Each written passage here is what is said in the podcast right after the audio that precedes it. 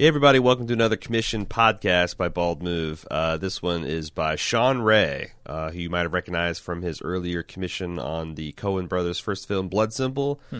And uh, he's also got an upcoming uh, commission for Dead Zone, which I haven't seen. A couple of them. Didn't Didn't he do Insidious two as well? Well, that's like what I was right about to this? say. His oh, his okay. current project, he asked us to do a doubleheader, uh, ah. Insidious one and Insidious two, which we're going to we're going to tackle in, in two parts, as there are two commissions to kind of compare and contrast. Uh, he was interested in our thoughts on The Conjuring two. And my thoughts on The Conjuring one, uh, which, if you don't know, what is, are the works of a director named James Wan, uh, who I mm-hmm. think is a singular horror talent. He's one of the most talented guys working in the medium today.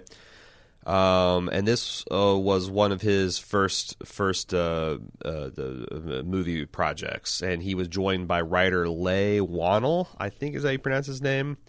Uh, for this movie, Insidious. Now, you might recognize that name as one of the chief writers behind the Saw franchise. Hmm. So this is kind of like a, an, an all-star meetup. Uh, Leigh also um, is joined by his his buddy Angus Sampson, mm-hmm. uh, and they play a, I guess, the comic relief in this film, Specs and Tucker. Is that his Specs and Tucker are the characters? I think so. I couldn't um, tell you. Specs and Angus. Um, yeah. And they also then collaborated in the twenty fourteen drug heist movie, The Mule. Right. So there's like all these like little movies. little fun little actor and uh, and and writer and director clicks going on. Uh, also, this was movie stars Patrick Wilson, who goes on to um, helm a lot of the, well, both of the Conjuring movies as a paranormal investigator. Uh, he does not play that character. At first I thought, oh, I had no idea this is related to Conjuring. It's not. He's just playing a, a dad here. Yeah. Uh, stars Rose Byrne as his wife, Barbara Hershey as the mother of Patrick Wilson, and as I mentioned, Angus Sampson as uh, one of the paranormal investigators. They were a hoot. So, um, this is the movie, Insidious, came out in twenty ten. Um... I'll get into the the uh, introduction by uh, Sean here. It says, uh, the first film, Insidious, had a total budget of one point five million dollars, which is surprising to me with a cast like this. I know Rose Byrne and Patrick Wilson are no Meryl Streep or Paul Newman, but they still must have really believed in the director or script to be paid so little.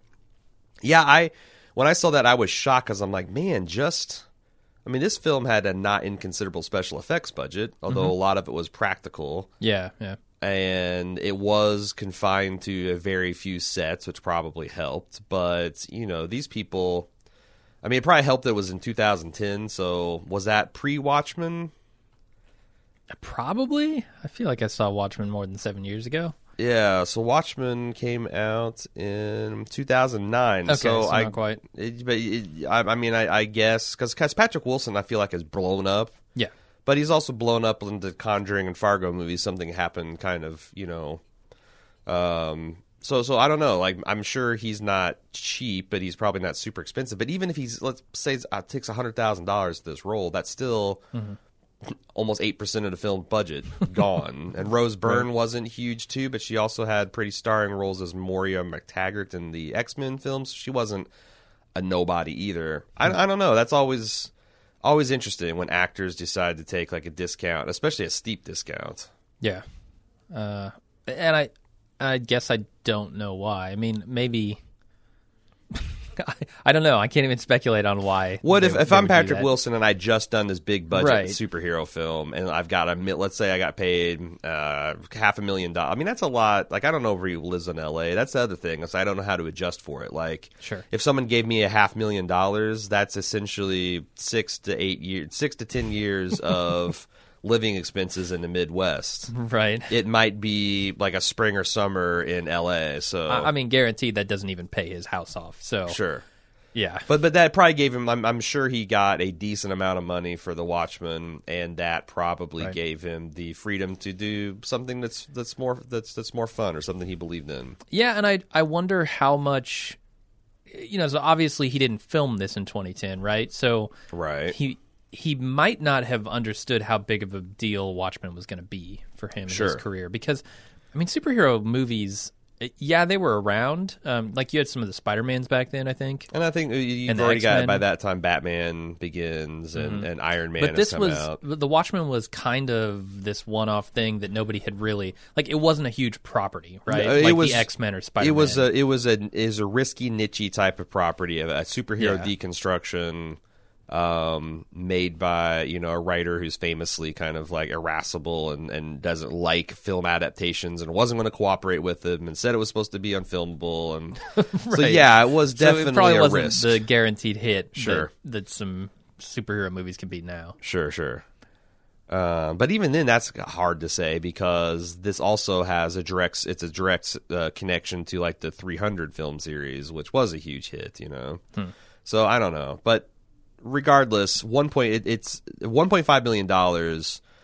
Um, I was shocked. I would like ten million dollars. I would believe because this mm-hmm. movie looks great and it has a pretty good cast. Um, let's talk about the effectiveness of it. Um, what is your? Do you have like a top three scary movies?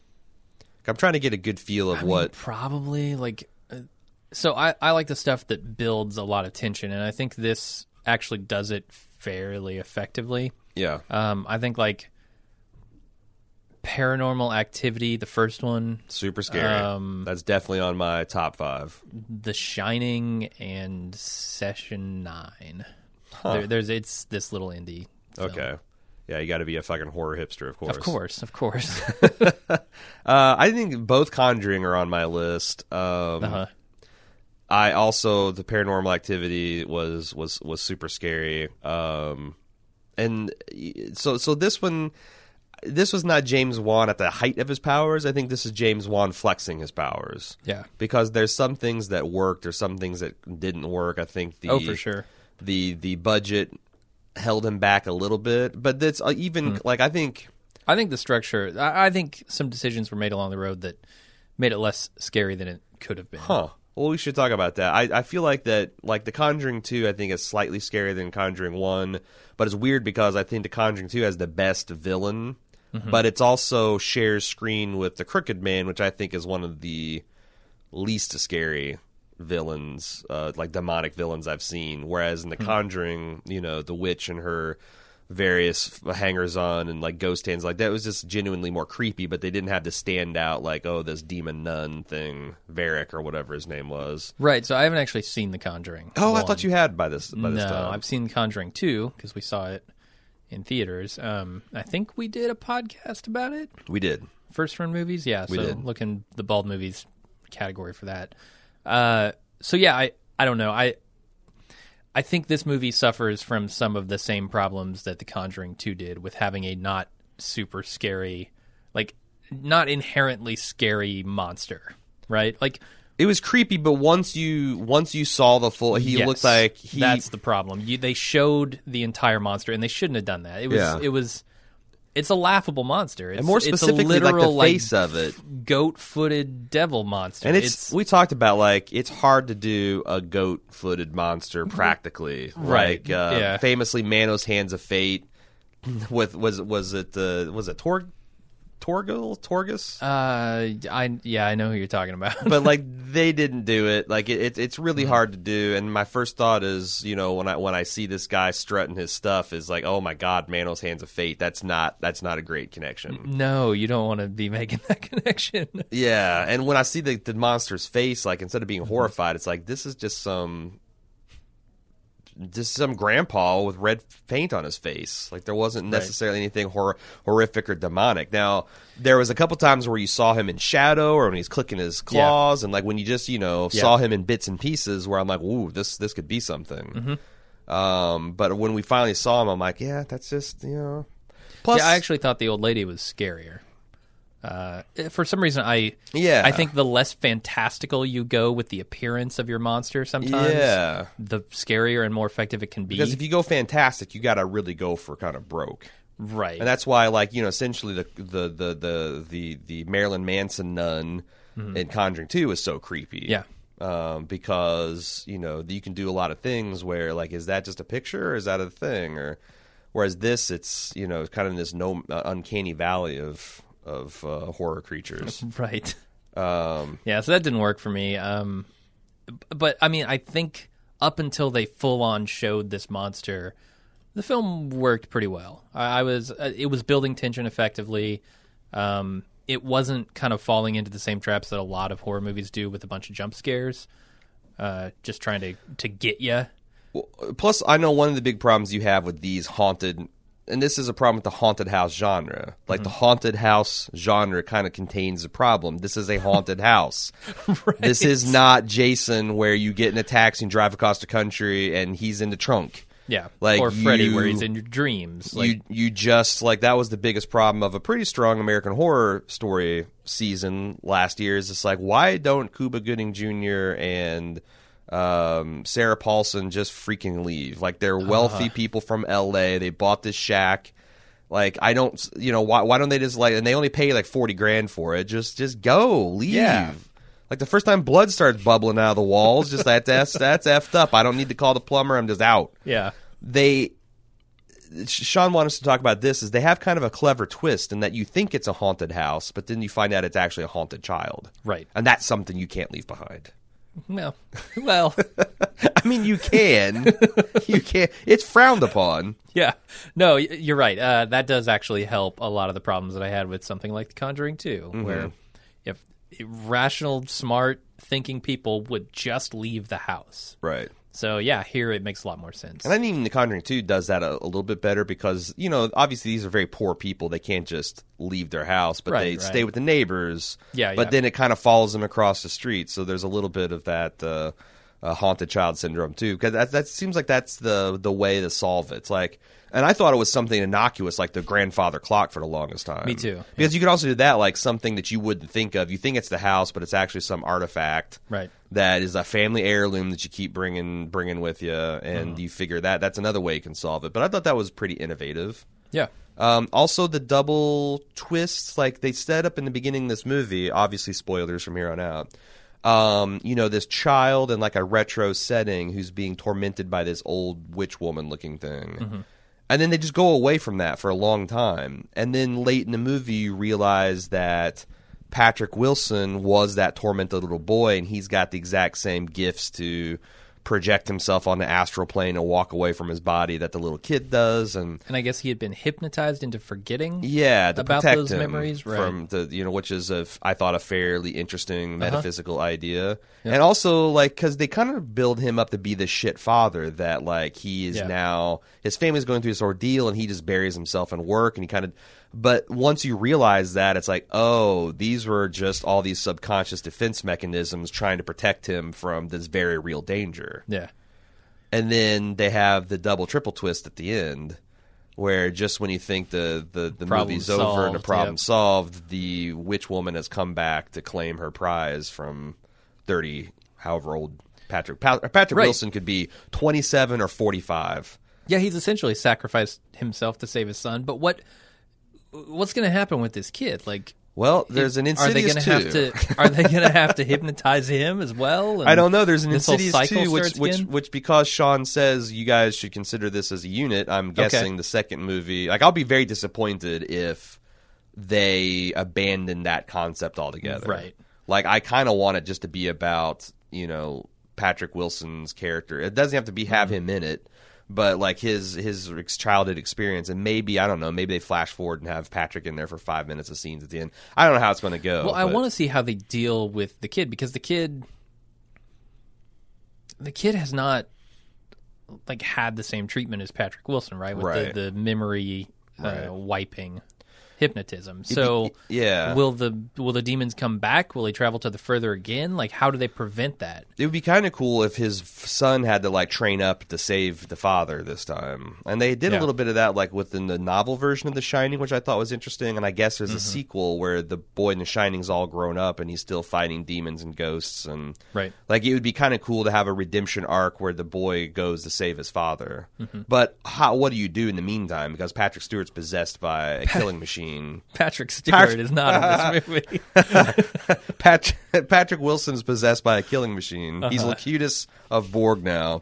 Uh, what do you do with your husband who's possessed by this demon? Yeah. Like, and how does it manifest itself to his family? Like, well, and plus the, the... Do they play it a little cooler with the dad so that they won't know, hey, he's possessed again. I, right? Oh, oh, like Rose Byrne, like not know that, like, you know, let the ghost play the thing out, so that's right. I mean, you can't just like have him walking on the ceiling or something. They're gonna know. They're gonna know it's up. Well, like, she already knows. Does he know that she knows? That's I guess that's the question. Oh, right, she does know because she end. she saw yeah, the camera, yeah. But I don't know that he mm-hmm. would know that she knows. Okay, you know what I'm saying, or the or I guess the ghost does the ghost know the demon know that she yeah knows? I'm actually super curious to see what they do with the second one. Yeah, because the other thing that sets the stakes up higher is the paranormal investigator who largely is responsible for vanquishing. I mean, she it, it was kind of cool because she essentially empowered Patrick Wilson's character to vanquish the demon, which is kind of cool. Um, but she gets gets got at the end. Mm-hmm. So that the family is even more vulnerable, and that, you know, like that. I, I guess it's kind of interesting that the family had in their back pocket this paranormal investigator who had seen this all before with the Patrick uh, Wilson's character. Yeah. Now she's gone. They have no one to turn to. Mm-hmm. Uh, and also, the kid is not an experienced planeswalker. That's how he got into this mess. And Patrick Wilson is possessed, and then not like he's super strong, not like he's super experienced with it either. He got shut down in his prime, so. I, it's a fascinating setup for another movie. I, I hope yeah, they... I, I just... I wonder, you know, what the limits are on this. Like, clearly the boy wasn't possessed. Um, yeah. You know, he was out there walking and they were trying to get his body. Now it's happened to his father. Um, it's happened to Patrick Wilson. So what does that mean for Patrick Wilson as a human being, right? Right. Like, is is he just now controlled by demons? What is he going to do? Is he going to go to work tomorrow? Like, probably not. And how would he? Like, what does that possession look like? You yeah. know? Does, does he just go through the motions of, I can't even remember what he did. Oh, he's a teacher. Insidious two is What's just that's the like other thing is, like, he seems demon. really well-heeled for a teacher. Oh, Because yeah, the house they bought, totally. It's like, oh, maybe it's a fixer-upper, but it still seems like a pretty nice house. And then the mm-hmm. house they moved into for rent, mm-hmm. like, that looks like it cost two grand a month. Yeah. What the hell kind of teacher's, like, he... And he's probably still got to pay for the old house, right? Right. I mean, they got two you can't mortgages just unload now. The ghost house. They got a mortgage and a lease, probably. You got to declare the presence of astral projection demons now. Like that's that's a liability. Yeah, that's true. That Renter's insurance on, is going to be off the charts. That shows up on the inspection report, and you haven't declared it. It's big, big, big time trouble. Um, I, you got to prove that it goes with the kid. Like, look, when we move out, it's going to move out. Don't worry. Some of the standout scenes that Josh, or I'm not, not Josh, Sean uh, here um, cited was Elsie, which I think is the paranormal investigator, trying to contact Dalton, which is the child that wandered oh. off during a se- seance, which I thought was awesome. But all like when they first showed like this World War Two, uh huh, you know, it, it, it's like something out of Hellboy gear strapped to her face, and it looks so ridiculous. It, I'm like, dude, what the hell? But this, it, yeah. it actually won me over. I thought that was that was one of the, the, the good scenes. Yeah, it was effective because we couldn't hear what she was saying. Right. Uh, we had to kind of have it interpreted, and it sounded like she was almost possessed herself. And, and they like, have this neat little mechanism where to build tension and focus where, like, so the, the, the deal is is the the one parent, the, the, the guy wearing glasses, Specs, is relaying the things that she says. Like, he's he's her conduit. Um And he does it faithfully in the very few first scenes. Like she, you hear her kind of whisper, creak something, and he's translating it. But then, as things get more intense, like you can hear her whispering and frantically saying stuff, and he's kind of like, you know, zoned out a little bit, mm-hmm. which makes you, as the audience, like want to shake him, like, "What the fuck is she saying? What the fuck?" It like generates right. that tension because, like, suddenly it's like you're straining to hear and trying to figure out, and you're not getting it, and like, you know, obviously major shit's going on. Um, I thought that was uh, a pretty. You know, it's a great scene all around, and it also it, it, it also still had a little bit of the comedy in the beginning because, like, they had this tension between Specs and the Tucker character, mm-hmm. uh, if, if the this Angus Sampson character, where like Angus yeah. was all about the gadgets and the technology, and Specs was more about the woo woo aspects of like, oh, I I'm the mo- I I come and draw what she sees when she's having her little trances and stuff. Mm-hmm. But then it kind of, you can kind of see the look on his face where they sit down and he gets out this big elaborate gas mask. Like there's a little bit of like jealousy there. They're like, oh, now you're, you know, now you got the technology out. Oh, I thought. Yeah. Um, and his little, uh, his. Plus, it, I can't overstate how ridiculous this all looks. Yeah. When they I mean, start, it, she starts strapping this stuff to her face. It looks completely ridiculous. I mean, it, it, Angus Sampson in this movie is completely ridiculous for the most part. Like, he's using these these Viewmaster goggles to like mm-hmm. cycle through fil- like color filters, different color and light, yeah, to try and see these spectral images. It's it's totally ridiculous. He's using a toy, and yeah. they point that out. Yeah. Uh, something that he modified himself, and it's silly. Uh, and the guy's like, "Yeah, it's a, from a toy," and he's like glaring at him. Yeah, but and a little predictable when he's you know cycling through it, and you're like, "Okay, which color is going to show the ghost?" It's still, I mean, I'm I'm a sucker for that stuff though. I knew it was yeah. coming. Um, I will find that like I don't know whether I'm leveling up as a horror movie badass or just just wasn't fundamentally as scary as the others, but there was very few times where I actually got the hair on the back of my neck tingle. Mm-hmm. One of the times was when Patrick Wilson went to the ghost house, like he was walking through the astral plane through all this fog, and he goes into a house, and like just a uh, a girl just walks in front of him, like with uh-huh. a diaphanous gown, and just like no music cue or nothing. It was just like ah just, ah, and uh, you know the hair stood up on the back of my neck. That's really the only time that it really got me, and that was a relatively quiet moment. Yeah, I mean sometimes that works the best. I. I think like that whole scene where he's in the living room, right, and there are these three non-responsive people there with these crazy looks on their face. They almost look, they almost don't look human. Mm-hmm. Um, they're mannequin-esque, uh, like yeah, they twisted got these, like, smiles on their faces, like decaying like, mannequins. It's yeah. it's weird. Um, you know, I, I thought that whole scene was pretty effective um, because. Because they didn't do the jump scare that you thought they were going to do, right? Like, he goes up to this one, and he's feeling its face or whatever, mm-hmm. or waving his hand in front of it, and you think, oh, here comes the jump scare. And it is, yeah. But it doesn't happen, and it's so creepy in that moment that you feel you feel pretty t- intense. I think that's one of the things Wan does best. He flouts horror convention. Yeah. Like, he trains you to expect the jump scare, and then he doesn't pay off, and he trains you to, and he doesn't pay off, and he then he does pay off. Like, most of the time, there's this natural tension in these haunted house movies where nighttime things get crazy, daytime things are normal, and he flips that on you every once in a while. Like, some of the creepier things happen during the daylight or when really happy yeah. music is playing. Like, it really...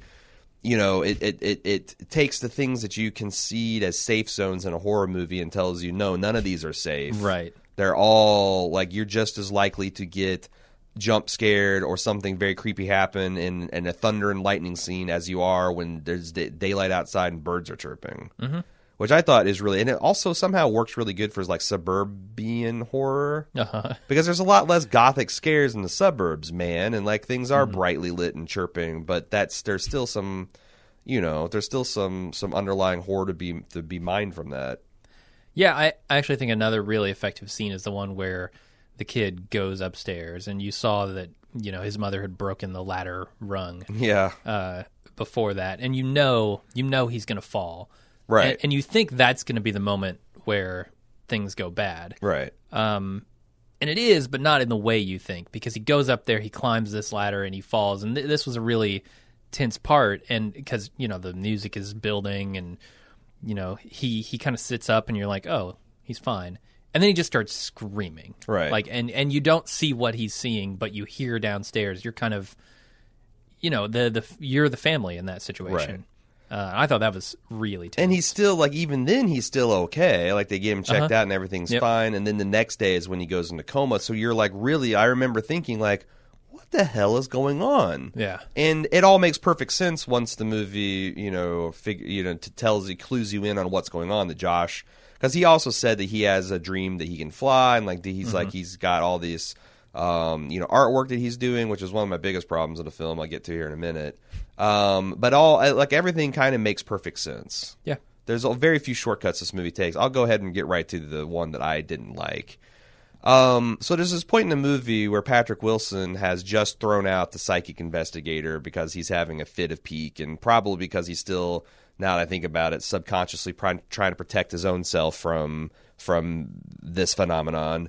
And he throws her out, and he goes back to his son's room, and he sees all these drawings that um. Uh, his son has done of whatever the red-faced demon is. Yeah. Uh, like, just, just clear as day. And, like, just, just tons and tons of, of all this stuff, and it all comes together for him. He's like, oh, my God, this woman's right all along. I thought it was hackneyed because, like, what parent... Like, at this point, Rose Byrne has seen the fucking demon. Mm-hmm. and has seen like the man in the trench coat and like some of the stuff that he's drawn, and yeah, like you, her, his mother has has like, wouldn't that be something you'd be shrieking at at uh, at Wilson? Like like, well, what about these pictures? They're exactly the things I've seen, and uh-huh. like the fact that there was no acknowledgement of that, and it just seemed like a very clear, like, well, Juan wanted some tension because we know that she's right because we've seen these things, and this mm-hmm. woman's right on, and he's just being a stubborn dad that's not going to see reason. And he they, wanted that, but yeah. then almost immediately dissipate that tension the next scene later. Mm-hmm. So also it padded the film by ten, fifteen minutes. And, and it just seemed to be there in order to convince Josh that right that his son was telling the truth. Right, which I don't understand. I don't understand why they saved him being the astral walker as the bomb move later. I don't know, because I, I thought some of the things that were hmm. creepy and like the re- revelation is like when his mom got those pictures out. Yeah, and the you know had this. It's kind of like the the sixth element, six not sixth element, the sixth sense, where you got this kid who's sitting in a variety of scenes, and you can see this like creepy ghost lady getting closer and closer and mm-hmm. closer. And the last picture she took, it's like she's putting her hand on his shoulder, right? And that's when they they stopped taking pictures of him. And which, why does taking pictures do it? Like I feel I like that's just do, that's document that's measuring the phenomenon. It's not actually. You know, the, the the the thing that saved Josh was being hypnotized. It wasn't stop taking his picture. Right. Uh, In fact, that's a pretty maladaptive uh, uh, s- s- mechanism that ghosts would develop, that you can be captured. Because it's like, I thought it was going to be like, you know, oh, you see the sparkly things or like the, mm-hmm. you know, the motes of dust. Or, but no, it's just a creepy old Victorian ghost lady right. standing in the playground. And like, it's it's like, that's like, yeah, like you show anyone that and it's like, that's effed up. You know, like I would believe, and that's happening. If you took a Polaroid, took a picture of yourself, and behind you is a ghost, and I actually saw it happen, like, okay, sign me up. Right. Let's get our proton pack strapped and get our traps out. What's going on? And I don't believe in any of this shit. Yeah, uh, it, I, I don't know. I don't know why ghosts show themselves in photos, or why photos can capture ghosts and the human eye can't. Especially since, like, but, is it only some ghosts? Because, like, they make it sound like when a child. I also thought that was cool, that like the, the dead hunger for the living, you know, like it's it's mm-hmm. like they're jealous of the life that they still have and that their lives are over and right. they can't do anything. Like uh, the the way I would just feel like Josh would have like this fucking crowd swarming around him, right? Like right. we see other these other things, like they're all like uh, you know, everyone's kind of like they're like the hyenas of the spiritual world, like jockeying for position to get it. Who's going to get into the boy's empty body first? Um, but it's only this creepy, creepy lady. Maybe those will answers will be given in, in Insidious too. Maybe, yeah. I, I never quite understood the stakes here, like, or, or not the stakes, but like how the ghost would accomplish his mission, or how you would prevent him from accomplishing his mission necessarily. Like, I get it, get him out of the further, but this kid is still going to go to sleep the next night. He's still going to dream, like. I, Is well, they he did. conscious? Does he have the ability yeah. to say, I don't want to go to the further? Or or you can toughen him up, because like, like Patrick Wilson, when he went to the further and the ghost tried to get onto him, he was able to like back off. Like, like it made it seem like the living are stronger than the dead. They just have to kind of like be aware of it. Hmm. Okay. Like kind of like a Matrix situation. Like you actually can be stronger, faster than the agents. You just have to... Number one, realize it's possible, and two, believe enough. So maybe what you would do with a, so the, a, a child like that that walks is you would train them. Yeah, but then what know? about the end of the movie? I mean, he's clearly gone into the further. He believes it, he understands it, but he still gets possessed. Yeah, because by this ghost lady, I, is she exceptionally powerful? Because that's the other right, thing. Is like I, I just don't understand. Like when they the, haven't explained well enough what's going on. Yeah, like when the kid Dylan, I think is his name, when he's like crawl, like he's in the astral house with his dad, and they're crawl, they're they're running away from this demon who's had him locked up. That was a pretty creepy scene too. Mm-hmm. Um, you know, a ch- child being chained up by this demonic entity while he's sharpening his talons or whatever. Uh-huh. But they're getting away. But at one point, like the demon gets a hold of Josh's ankle. Yeah. And I'm like, well, it's over. Right. It's yeah. over. Like, mm-hmm. what the hell? But it's not. Like, Josh just kind of wriggles away. And I'm like, well, what? what? I don't get it. Like, if, if are these things that th- I, I, you know, I guess this is my, I'm, I'm articulating what you don't like about superhero films, which right. is how do I know what the stakes are at any one time? Because the movie's telling me these are high stakes, but then the demon grabs him and he just wriggles free. Like, right. he's like a Ma Fratelli from the Goonies. I mean, what does he have to do? Like, consume him, like yeah eat, eat his body. Does what he is... has to pour his form through his mouth, like what what yeah. and and why? I never quite understood how how the demon would win if this is such a powerful thing that can affect our real world. Uh-huh. Like, it just seems like he should be completely ascendant in the astral plane, like right. maybe the kid and the badad teamed up together can barely escape him, but I, I don't know. And I guess, like, in these kinds of movies, ultimately, it doesn't matter. You're going for an effect. And I, sure. I like discussing yeah, the story sh- and like trying to piece together the exact plot logically, of this thing yeah. is a futile exercise for most horror movies. You're right. They're very modern art. It's about the impression it makes and how it makes you feel. Right. Right. Which... And to that effect, like, I think modern horror movies are just getting better and better. Like, the the score in this is really good. It's really effective. And even like the the, the flash photography that Angus Sampson employs, like the, right. the snap of that they use almost like jump scares. The biggest jump scare to me was when they were sitting down and he opened his camera.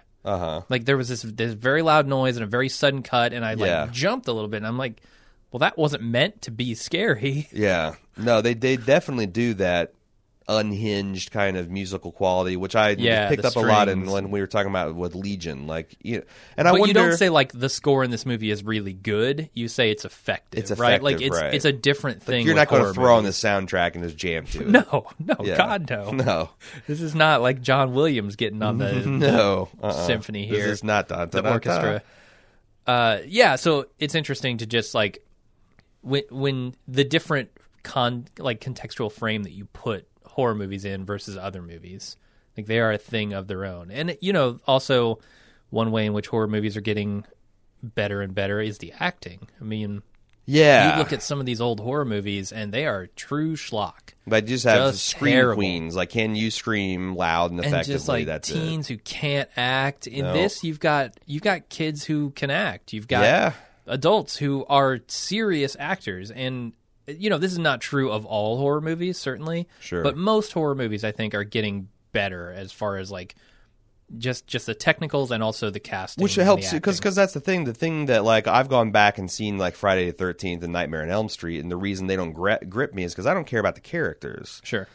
These Wan films seem to spend at least as much time selling you on this family and what the state, like, you know, there's real stakes. Like, this isn't just a generic family that I should care about because they look like a Hallmark picture. Right. This is a family that I've seen, like, you know, laugh and cry, and they've had good times and bad times, and they're excited because they're starting a new beginning. And, like, I've, you know, especially, I guess, stuff like this works on me because, like, I've gone through this a lot. Like, I've been recently married. I've recently bought a new house, and... you know, within the last decade had a child, and like those things are all exciting, and these horror movies take and invert those. Like, now these are your biggest sources of dread. Yeah. Um, but and you, I don't know when it so you starts. Think they'll, I mean, do, do you think they'll keep continue to get better?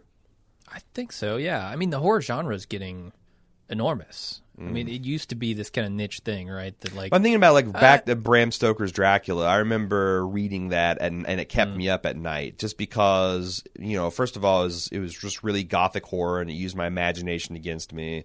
And then I saw like the silent film Nosferatu, which mm-hmm. was also very creepy and scary.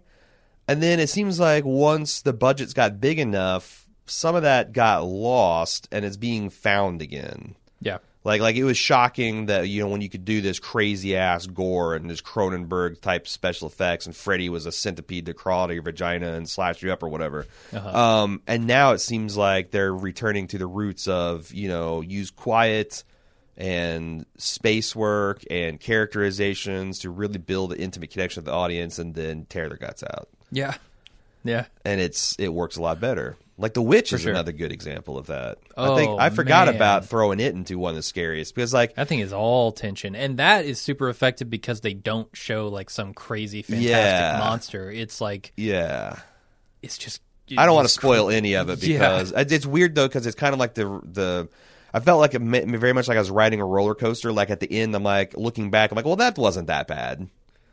Because there isn't, but there isn't. It's like most, mostly hill, right? Like you're it's, mostly yes, going it's up mostly, the hill. Oh my God, this is going to be when I. Oh my, oh my, how are we going right. to live through it? And you know the fact that it's mostly children being involved, involved, and, and those are my favorite ones. And like, there's also just kind of like psychological horror and this the predicament of that family being, you know, Puritans out in the middle of this hostile wilderness. Right. Yeah. Um. But yeah, The Witch was really good too. It was. Uh, do you have anything more to say, or should, because he's got a couple other points Sean does that he'd like to propound to us? Uh, I think the scariest thing in this movie probably was the matching pajamas, the the mother son matching pajamas. Yeah, that was true, truly scary. Although I did know right off the bat that this was going to be a scary movie because of the ghost credits. Like any movie with the ghost credits, you get ghost, ghost letters. Credits. Yeah, oh. I remember like the letters turn into ghosty, yeah. apparitional. Yeah, yeah. Uh, any movie with that, you know, it's going to be scary. Yeah. Um, so let's say he wants to know, what is our take on astral projection, which, like, what do you mean? Like, I feel it's very much like warp drive in Star Trek, or tele, ma- you know, matter tele uh, transporters. Like, it's a really solid plot concept, but I don't believe in it. Okay. Yeah. Um, like I don't even, I don't even know where to begin if you want me to take it seriously as as, as a scientific concept. But no, like, it's just like E S P or any of those other things. Like, I think it's a cool, like, sci-fi horror concept, right? And I accept it. I don't need, you know, I don't, I don't need a lot of like pseudoscience to explain it. It just, it's, it's. I mean, stuff like this is um, supernatural. Mm-hmm. It, it, it, it, it can't be explained uh, by rational laws and science. And if it ever does get, then it's no longer supernatural. It's just another chat, another branch of science we understand, right? But I think that's fine, you know, as, as I, like I said, I'm, I'm just talking in circles now. You want to know how this compares to the rest of the Conjuring series? Which you've already seen one of the... Would you say that Conjuring two is scarier than this movie? Uh, yeah. Yeah, I would. I think... I wonder, though, because I did... If this was the first James Wan film you'd seen, it might be super scary, because I feel like he... Not a lot. His his techniques didn't, because of budgetary reasons and and, and other reasons, they weren't at full potency yet. Mm-hmm. So I bet if this you saw this in two thousand ten, it's like, holy shit, this is like super super scary. And then you see Conjuring, yeah. like, oh, and it just keeps on. You know, you just you just follow that that power creep up as he gets better and better. You still get scared, but like you know, um, Conjuring. Well, I th- I thought like in the Conjuring two, the the terrorization of the children was intense, um, yes, and very scary. I thought the scenes with like the grandpa were, you know, kind of silly, like the chair thing. Um, it was in some parts silly, but in some parts very, very creepy. Right. Uh, you know, the the crooked man or whatever. Crooked man's ridiculous. It was pretty ridiculous. I mean, the thing is, the build up to this crooked man was scary. Yeah, like everything was. About like the tent and like the fire truck going right, in and, and out. Like, but, but once yeah. he stepped, like I didn't. Sometimes He's I, an I absurd maybe looking. Maybe creature. James Wan is just weird that way, that like he lacks the ability to objectively look at a creature design and be like, that looks ridiculous. Eh, you know, the right lighting that might, but like, you know, you can't, I, I just feel like, like Beetlejuice, I don't care what movie he's in, he's not a terrifying concept. Right. Like right. just his like, you know, striped suit and all that stuff. He's not scary. Uh-huh. He's not scary at all. And like, like, like you can't make a Doctor Seuss character scary. Yeah. Just if you elongate him and give him sharp teeth, and it just it's it's it's still kind of ridiculous. I'm with you. Um, and I felt like the the main the main red faced monster here. Once you saw like I, yeah. I think that was a mistake. You just should never seen more than claws. Yep. And like shadow forms of him. Yeah, your imagination is always going to come up with your worst nightmare. It's going to come up a, with the thing that's scarier than anything. My imagination certainly is worth one more than one point five million dollars easily. Your, the budget in your imagination is limitless, and I, and I mean that's the thing about not showing it, is that you can make it the scariest thing to you, right? And whatever they show you, maybe maybe they nail it for a single, or person. Maybe that James Wan like that he's just terrified by like children, creepy children's illustrations, right? I mean maybe this is the scariest thing he's ever seen. This red faced, yeah, uh, horned, goat footed devil, uh, yeah, yeah, right. I mean, it's, it's yeah. but. But only for him. Yeah. Only for him. And if he had left it more ambiguous, then everyone else could fill in the gaps with their scariest thing. And I think that's when horror movies are most effective. When when you're filling in the blanks. Um. So I'll tell. So, so I think that this, like I said, this gave me um not a lot of scares. There was like one or maybe yeah. two hair-raising experiences, which is what I. I guess I'm watching horror films now for that tingly feeling, because I can't get it anywhere else but but horror films and haunted houses, right? Um, and like that adrenaline kind of like jacked adrenaline mm-hmm. response. Um, I, The Conjuring I got like five or six times. Conjuring two I got it four, three or four times. Hmm. Um, not because, like, again, I thought it was less scares. I feel like the times they got in The Conjuring two, like, they were longer lasting and more powerful. Yeah, yeah. But they happen more frequently in The Conjuring. Huh. So, um, and then again, like, I, I, I wish I'd seen them in the right order. Because I, I do feel like if I want to see, the, if I went back and see The Conjuring one after I saw The Conjuring two, I might have only had half the, the hair raising experiences. Because you mm-hmm. you know, some of the stuff, it's like you just need constant stimulus. Like if, if you, well, I'm I'm where I'm watching four or five scary movies a year now, and they're always like consensus on Reddit scariest film of the year. Oh. How how much longer can I sustain these the tingles on the back of my neck? Not very. I mean. Yeah, you probably never get question. completely immune to them, but like you don't. Certainly... But I found myself not scared by this movie, except right. for maybe like one spot. Right, the one spot was like, that's it, you know, because yeah. I see all the patterns, and I, yeah, yeah, yeah. I, I'm more observing like the patterns of the movie at yeah. this point than like just getting drawn in and, and being scared. When you're breaking it down as a craft. Um, yeah, and we watched it. We watched it with the lights off. It's hilarious because our neighbor office person came over in the middle of us watching it, and uh-huh. like you know, I opened the door and like this pitch black studio, this watching this big screen. Me and you know Jim holding hands in the dark, and she's yeah. got to be thinking, "What the hell? What the hell?" Yep. Uh, but we tried to give it like the full experience, you know, like pitch black studio. Um, I don't know. Watching it with a person, that's the other thing, is because I know that you and I were like. Breaking down the craft in certain scenes, we probably shouldn't be doing that because if you're observing the craft of sure. the movie, you're not letting it affect you. Yeah, uh, but and you know we're that's joking, our job. Like you know, we, the the, the long running right. joke for first half of the movie is that broken ladder. Like, oh, that's going up a ghost beehole. right. That that that that wooden shard is going to get stuck yeah. up a demon's beehole, and that's going to be the climax of the film. Kudos to them, they didn't do that. Right. Uh, They had a better plot than broken shaft of wood up a ghost beehole. Uh, um, so, yeah, that's the comparison to the Conjuring series. So you're saying I should scrap my horror script? What would you call it? Uh, the Hole Bee. Fractured Butthole.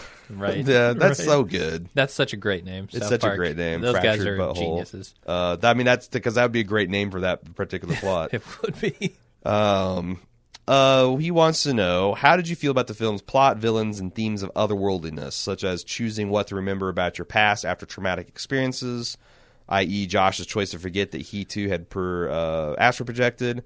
Um, yeah, we haven't talked about the big... The idea of ignoring trauma versus confronting and ultimately healing from it mm-hmm. is a powerful one, but ultimately subverted in the fact that Yep. when when uh, Patrick Wilson did so, he got possessed, right? Like super possessed. Yeah, so that's the thing. Like I, I just don't understand that anything has been solved at the end of this movie for this kid, because yeah. clearly, like Patrick Patrick Wilson is aware. Patrick Wilson, you know, is familiar with the idea of going to the further, and he's, yet he's, he's still being possessed. coached. He's being coached by like a very formidable. Paranormal investigator, so he's as got much that. As you can understand, like he's got it, the Bill Belichick of ghosts, you know, uh, uh, uh, head coaching him through this situation. Right. So is it the case that like some ghosts are just so powerful that it doesn't matter if you're able to like stay within your body; they can still take it?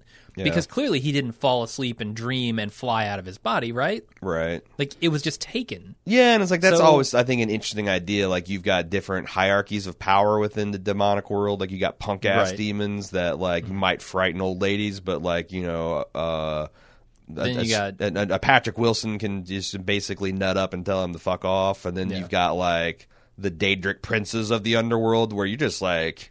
yeah. Unless you're Gandalf the Grey, they come calling, you're just fucked. And that that's interesting, but also kind of not fun. Sure. If you don't have a way to combat it, there's no tension in the movie, right? Right. Like, it's just, you're. It's, just, it's almost well, watching, it. yeah, it's watching a uh, snowshoe hare being chased by a wolf, you know? Okay. Like, there, sure. that there's only one way this is going to end, and it's it's going to make children cry when they watch it on Nature Channel. Um, I don't know. Maybe that's... I. I Because that's that is essentially Lovecraft horror in a nutshell. That's These true. things are yeah. big, and they're hungry, and they're powerful, and you can't understand and reason with them, and they're going to get you. Mm-hmm. And they're effective. So I don't know. It's it's weird that this movie kind of successfully bridges the gap between that and the human scale, where the human still can f- have some kind of resistance. Yeah, I guess, but it's it's also weird to me that, you know, these these ghosts that hunger for the bodies of the living. Mm-hmm. Uh, well, I mean, maybe they hunger for the living bodies, but they can really only get to the ones that, that are in travel, right? Yeah, like you had, they have to wait until someone sneaks out the front door and then they bust in. Yeah, so. And clearly that's not a phenomenon that happens to many many people. It's just this family, apparently, this yeah, bloodline. I, I like, would like to see like a, how many people, like out of a million births, how many people are able to astrally project? Right. Now, once they get into the bodies, what can they do? Yeah. Are they super powerful? Are they super strong? Wouldn't they just become the living person they were before? Or do they, because it seemed like there was a line about the fact that they just feast on pain and suffering. Like they would mm-hmm. go, like, and whatever whatever psychic harm they can do to that family and physical harm, that would like be a meal that they digest over the next few hundred years until the next opportunity comes to do it again.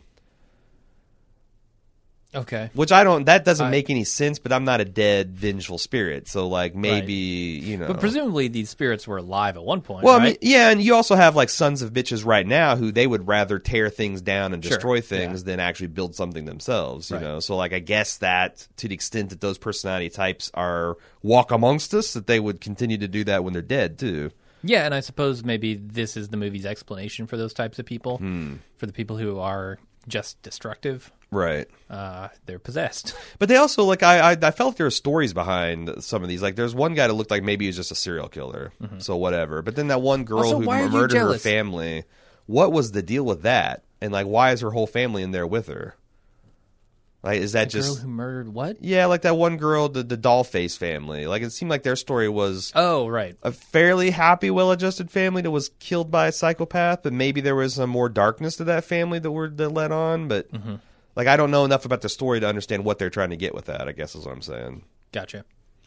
So once once a ghost takes your body, does it stop being jealous of the living? Because now it's living itself. That's what I'm saying. Like, is it like, is it now just like, hey, until I get, until I use up this body or it gets killed or whatever, do I, I just, am I trying to set the high score for pain?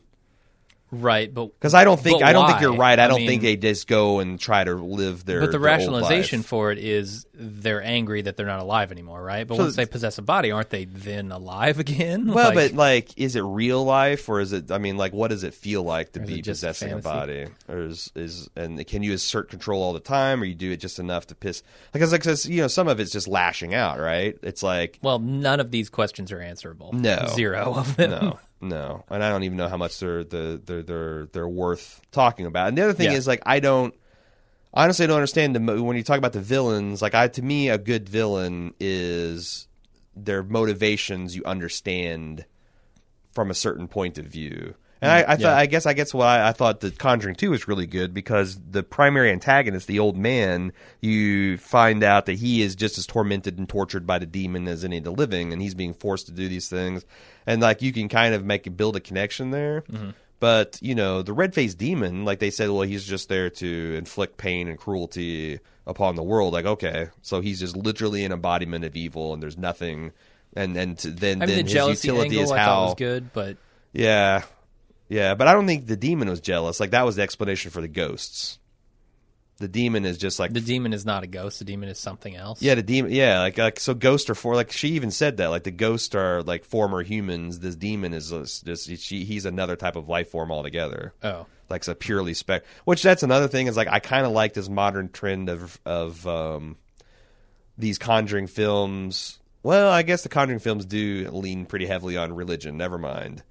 But I don't think it's necessary to believe. Like, you don't, like, just because Patrick Wilson and and uh, his wife believe that they're God's agents and they're w- waging a war with God, like that that could just be the way they understand it. There's nothing that says that you have to believe in God or the devil mm-hmm. for this stuff to be real, which I think makes it a little bit scarier. I don't know. Yeah, sure. Uh, let's see if there's any other points that he wanted us to talk that we haven't caught. In, um... I got a real Stranger Things vibe from the further. You know what? And I actually, it's one of those cases where I, I feel like a little bit of Stranger Things luster wore off because it seems so obvious that this film yeah. completely informed the creature design, the feeling of the the the further what's what do they call it in the the upside down, the upside down. Yeah. Like I, you know, I, I still think it's a gr- it's a triumph, and the children make it, and and the performances make it. But mm-hmm. like a lot of the creativity brownies that I was giving to the set and setting evaporated right. once I saw Insidious, because there's no way those guys didn't see this movie. And to the extent I they mean, did, that's that's half of the original concepts they did jack from this film. Right, right. This this tracks, uh, you know, with the Upside Down pretty closely. So, you know, I I still think Stranger Things is amazing, but yeah, I'm I'm with you. It, it rubs a little bit of the luster off. Yeah, and just a little. I mean, I'm not fucked yeah. up of Stranger Things by, by any stretch of imagination. And argument can be made that you can take this movie, unpack it, and make it longer, and it'd be just as good or better. Maybe that's what Stranger Things is. But uh, I think that's all the most of the other stuff I think we've we've uh, dealt with. And also, we have a whole Insidious two ahead of us, and he specifically wants us to compare and contrast our experiences with that. So that'll be coming soon. All right. Uh, thanks uh, again, Sean Ray, for commissioning this and many other movies. Uh, we continue to enjoy them. If you would like to commission your podcast, it's easy. Go to bald move dot com slash shop and click on either the community commission or the commission your film uh, link, and it will take you to a store where you can select a from a wide variety of community commissions, where you buy ten dollars shares at a time. Once all shares in a movie are sold, we take it down and do it. Uh, or you can just commission a movie on your own uh, uh, horsepower and steam. Uh, which is obviously considerably more expensive. But uh, if uh, you got something off menu, it's the only way to get it done. Uh, that's it. We'll be back with Insidious two here shortly. Until then, I'm Aaron. And I'm Jim. See ya.